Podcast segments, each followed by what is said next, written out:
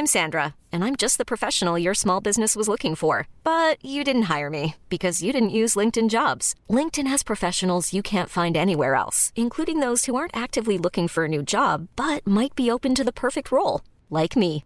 In a given month, over 70% of LinkedIn users don't visit other leading job sites. So if you're not looking on LinkedIn, you'll miss out on great candidates like Sandra. Start hiring professionals like a professional. Post your free job on linkedin.com/achieve today.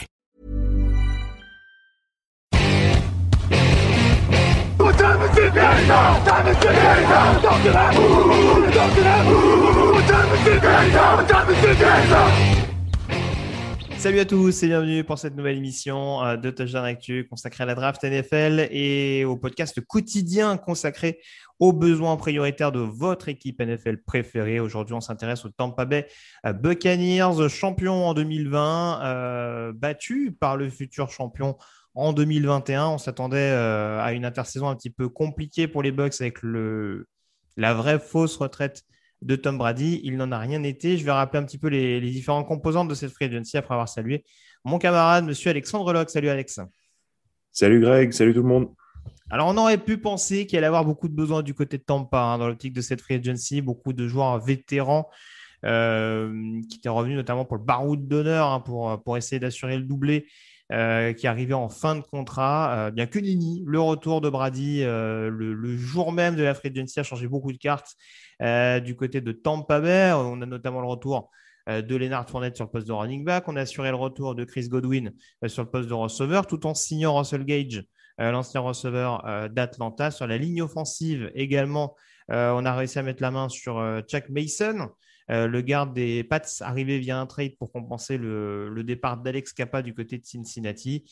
Et puis euh, au niveau de la défense, on a euh, réussi à rempiler également Carlton Davis tout en signant euh, notamment des safety, Kian O'Neill en provenance de Dallas et euh, Logan Ryan, euh, cuté par les New York Giants. Les choix des Buccaneers durant cette euh, draft, hein, la première de Todd Boys en tant que head coach des Buccaneers après la retraite de Bruce Arians, que je n'ai pas mentionné euh, précédemment. On a donc un premier tour, un deuxième, un troisième, un quatrième et deux septièmes. Donc, pas beaucoup de choix pour les sleepers. hein. On ne nous a pas laissé une marge de manœuvre énormissime du côté de la Floride. Euh, quels sont les besoins apparents selon toi du côté de, du côté de Tampa, Alex? Des besoins. Est-ce qu'il y en a seulement? C'est pas sûr. Euh, comme tu l'as dit, hein, c'est une équipe qui a fait voilà, son volte-face euh, pendant le, juste avant le début de la free agency. Donc, euh, d'une équipe qui était en transition, on devient une équipe euh, très, très largement favorite avec bah, peu de besoins. Euh, peut-être du renfort sur, le, sur la ligne offensive avec donc les retraites de Marpet et le départ de, de Kappa. Ça, c'est c'est vraiment une possibilité parce que bon, pour, pour protéger Brady, ça ne peut pas être du luxe de toute façon. Et après, pour moi, j'allais dire peut-être le poste de safety, mais bon, Logan Ryan est arrivé, donc euh, je pense que ça, ça, ça couvre, surtout qu'il a cette polyvalence qui peut lui permettre aussi euh, de, de jouer sur les extérieurs éventuellement. Euh, après, il y a l'inconnu au poste de end, euh, dans la mesure où Gronkowski n'est pour l'instant pas revenu. Il fait durer le suspense. Euh, Howard est parti du côté des Bills. Donc, ça, reste assez mince. Et bon, pour le coup, ben, Brady, il aime bien les ends. euh, donc, euh, c'est, oh, j'allais dire, c'est peut-être le poste qui a le, aujourd'hui, aujourd'hui, au moment où on se parle, où il y a le plus gros besoin. En effet. Euh, alors, je vais, j'ai le lead hein, sur les Buccaneers. hein. Vous, le savez, dès qu'il y a une équipe de NFC Sud qui n'est pas Atlanta, euh, je, je jette mon dévolu dessus. Euh, ce premier tour, moi, je te, rejoins sur quelques points, notamment la position de end en attaque. Après, globalement, ça me paraît plus complet en attaque qu'en défense, donc ça me paraît compliqué de ne pas considérer la défense dans ce cas de figure-là. On n'est jamais à l'abri à ce qu'il y ait d'autres vétérans qui, pour le bon tarif, reviennent. Euh, maintenant, je sais que ça va faire plaisir à Jean-Michel Boujard, ce que je vais annoncer. J'ai du mal à le projeter en tant que premier tour. Et je le dis honnêtement, j'ai du mal également à savoir où se situe Devante Wyatt, qui, je pense, euh, s'il est disponible en 27 et une occasion à saisir pour Tampa Bay, je pense qu'il ne sera pas disponible. Du coup, je suis parti euh, sur Perion Winfrey. Alors, si vous ne connaissez pas Perion Winfrey, en 27e choix ou plus bas, hein, potentiellement, parce que je ne le vois pas premier tour, c'est pas pour ça que Tampa ne serait pas tenté, comme une mock draft qu'on a fait il n'y a pas si longtemps que ça, de, euh, de faire un trade down pour éventuellement récupérer le joueur qui leur plaît. Euh, Perion Winfrey, vraiment joueur. Euh, comment, comment expliquer ça? C'est le joueur brut par excellence, mais c'est un joueur qui a un potentiel vraiment énorme. Euh, on parle beaucoup de Trevon Walker, par exemple, au début du premier tour. Euh, Perion Winfrey, a eu un parcours assez sinueux, arrivé notamment de, junior collège durant son process universitaire, donc vraiment considéré comme le meilleur joueur euh, de junior college à son arrivée du côté d'Oklahoma. Et on a clairement vu pourquoi, c'est-à-dire que c'est un, c'est vraiment une bête physique. Et c'est un joueur qui note une capacité à être euh, hyper véloce, un premier pas vraiment euh, extrêmement dangereux, presque trop dangereux même pour lui des fois. Je vais, préciser mon propos, mais en tout cas, voilà, c'est un joueur qui est capable de faire du grabuge sur la ligne défensive et qui, en complément, par exemple, d'un VTVA, peut être absolument létal pour et mettre la pression et être capable de libérer des, espaces. Donc vraiment un phénomène physique. Le principal souci concernant Perry Winfrey, et ce qui peut lui coûter un premier tour à mon sens, c'est la discipline. Euh, c'est un joueur qui a tendance à en faire un peu, un peu casse sa tête, en tout cas qui, a des trous d'air vraiment extrêmement notables, euh, qui concède des flags vraiment assez bêtes, et euh, notamment sur des, sur des short ou ce genre de choses, qui, ce qui peut être vraiment crucial en NFL. Mais sur le papier, on peut difficilement se dire que Perion Winfrey, que Winfrey pardon, n'est pas suffisamment athlétique pour être un premier tour. Oui, je te, rejoins. Moi, c'est c'est pas un joueur que je vois au premier tour. Euh, voilà, je vais me fâcher avec Jean-Mi, mais bon. C'est par contre, je te suis sur le, je te suis sur le besoin. J'en ai pas parlé tout à l'heure, mais c'est vrai qu'avec le, non-retour pour, l'instant de Sou, mm. euh, Vitavea, par son profil, a, quand même besoin d'avoir un peu de renfort à, côté de lui. Donc ça va être là aussi une question d'opportunité. Il peut y avoir tout à fait un, trade down, effectivement, vers la 38, 40e place. Et là, Winfrey, ça, ça devient beaucoup plus logique en, ce qui me concerne. Euh, je pense que par le, peu de besoins qu'ils ont, les, Bucks, comme on disait tout à l'heure, ça peut être vraiment une question de euh, meilleur joueur disponible euh, pour, ce, pour ce pic. Ça peut être une opportunité d'un joueur qui tombe, même si ce n'est pas vraiment un besoin. Donc, il faudra suivre les, les, comment dire, les, les statuts et les sélections de, de corner. Pourquoi pas? Parce que c'est pas c'est pas vraiment le poste où ils, même si alors Carlton Davis excellent et il a il a prolongé, mais c'est pas là où ils sont le plus irréprochables. Donc, s'il y en a un qui tombe, ça peut être, ça peut être un, poste à suivre. Euh, idem pour les gardes, euh, parce qu'on disait tout à l'heure, le départ de, Kappa et la retraite de Marpet. Mais ça reste peu probable que les profils euh, premium, si on peut dire, soient, soient disponibles. Donc, moi, je partirais, je serais peut-être bien parti sur un safety. Mhm. Euh, même, même avec l'arrivée de, Ryan. On avait un peu parlé ensemble il y a quelques émissions de ça, mais un Jaquan Brisker euh, en fin de premier tour, je trouve que ça, ça reste assez. Euh, ça reste une bonne pioche. son profil très polyvalent à côté d'un Winfield qui n'est pas beaucoup moins. Ça, ça, serait un duo qui serait, qui serait plutôt intéressant pour les années à venir. il pourrait le balader aussi dans le slot, pourquoi pas. Donc voilà. Mais après, je te rejoins sur, je te rejoins sur cette possibilité Winfrey. Euh, pour consolider la ligne qui, pour Todd Bowles aussi, peut être euh, la, une bonne base de travail de toute façon.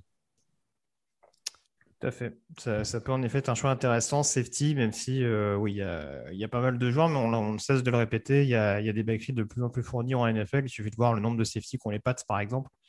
Euh, pour, se, pour, se, rendre compte que c'est pas forcément un, luxe des fois d'avoir des hommes à tout faire sur l'intérieur du euh, backfield. Euh, ton deuxième tour, lequel dans la, du coup, pardon, dans la logique de la draft, pardon, j'ai un petit trou de mémoire, de Jaquan Brisker, pardon, lequel serait-il?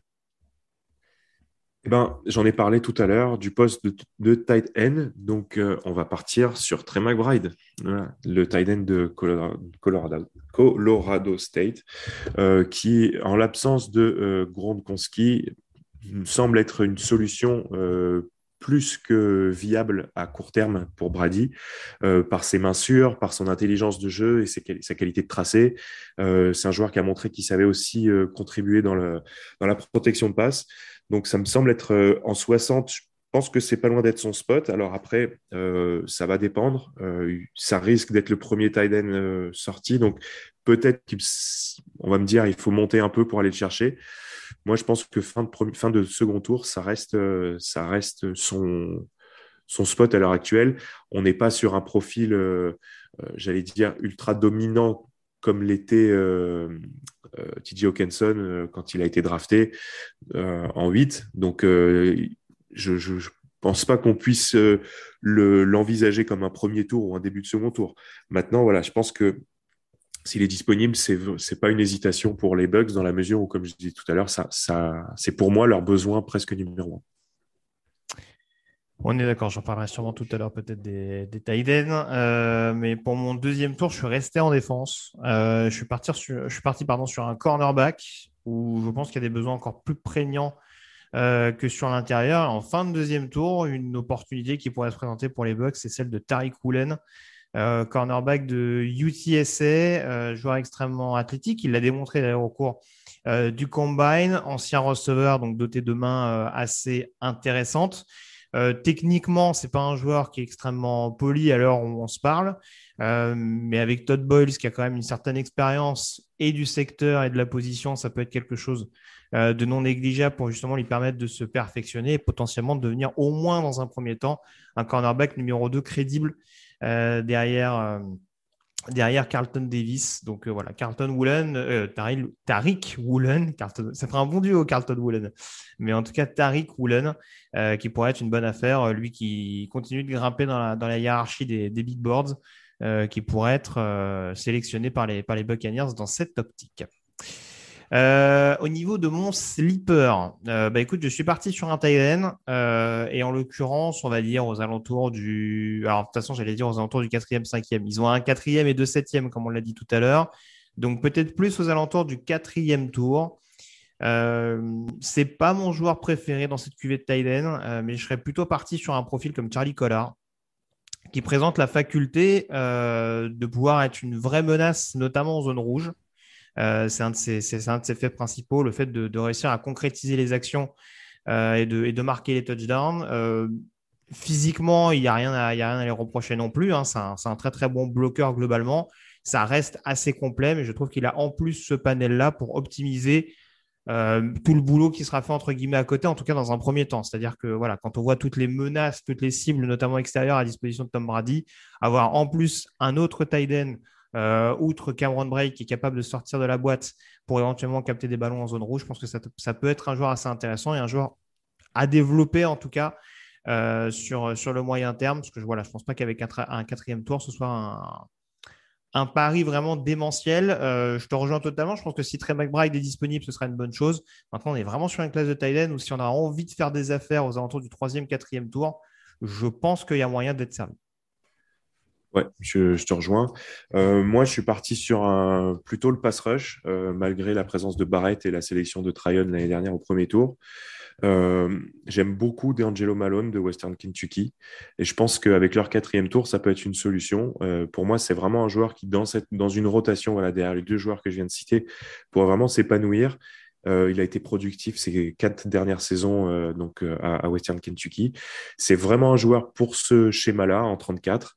Euh, il a montré qu'il savait aussi voler des ballons parce qu'il a quand même un, nombre de fumbles forcés assez impressionnant. Donc euh, voilà, début de quatrième tour. Alors c'est vrai qu'ils ont peu de choix et qu'on pourrait, on pourrait essayer d'aller vers la ligne offensive justement au quatrième tour où souvent on peut trouver des affaires intéressantes.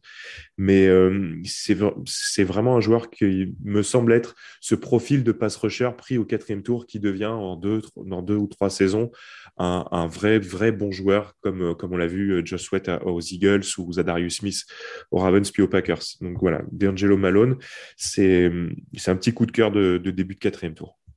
Oui, je te, je te rejoins. Un joueur. Euh, joueur que beaucoup pressentent comme un, comme un linebacker 34 euh, classique, mais euh, qui ne serait même pas forcément déconnant euh, sur un poste de.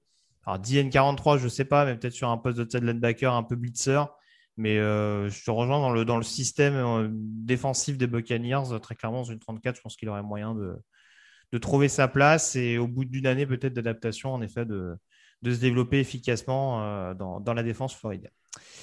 Euh, voilà en tout cas ce qu'on pouvait dire sur les Tampa Bay Buccaneers. Je te remercie Alex d'avoir été en ma compagnie et je serai encore plus honoré d'être en ta compagnie demain pour le focus sur les Green Bay Packers. Quelque chose à dire quand même sur les, les Packers, c'est que notamment leurs deux premiers tours de draft. D'ici là, passez en tout cas une très très bonne journée. Et n'oubliez pas que toute l'actualité de la NFL, c'est sur touchdownactu.com. Salut à tous.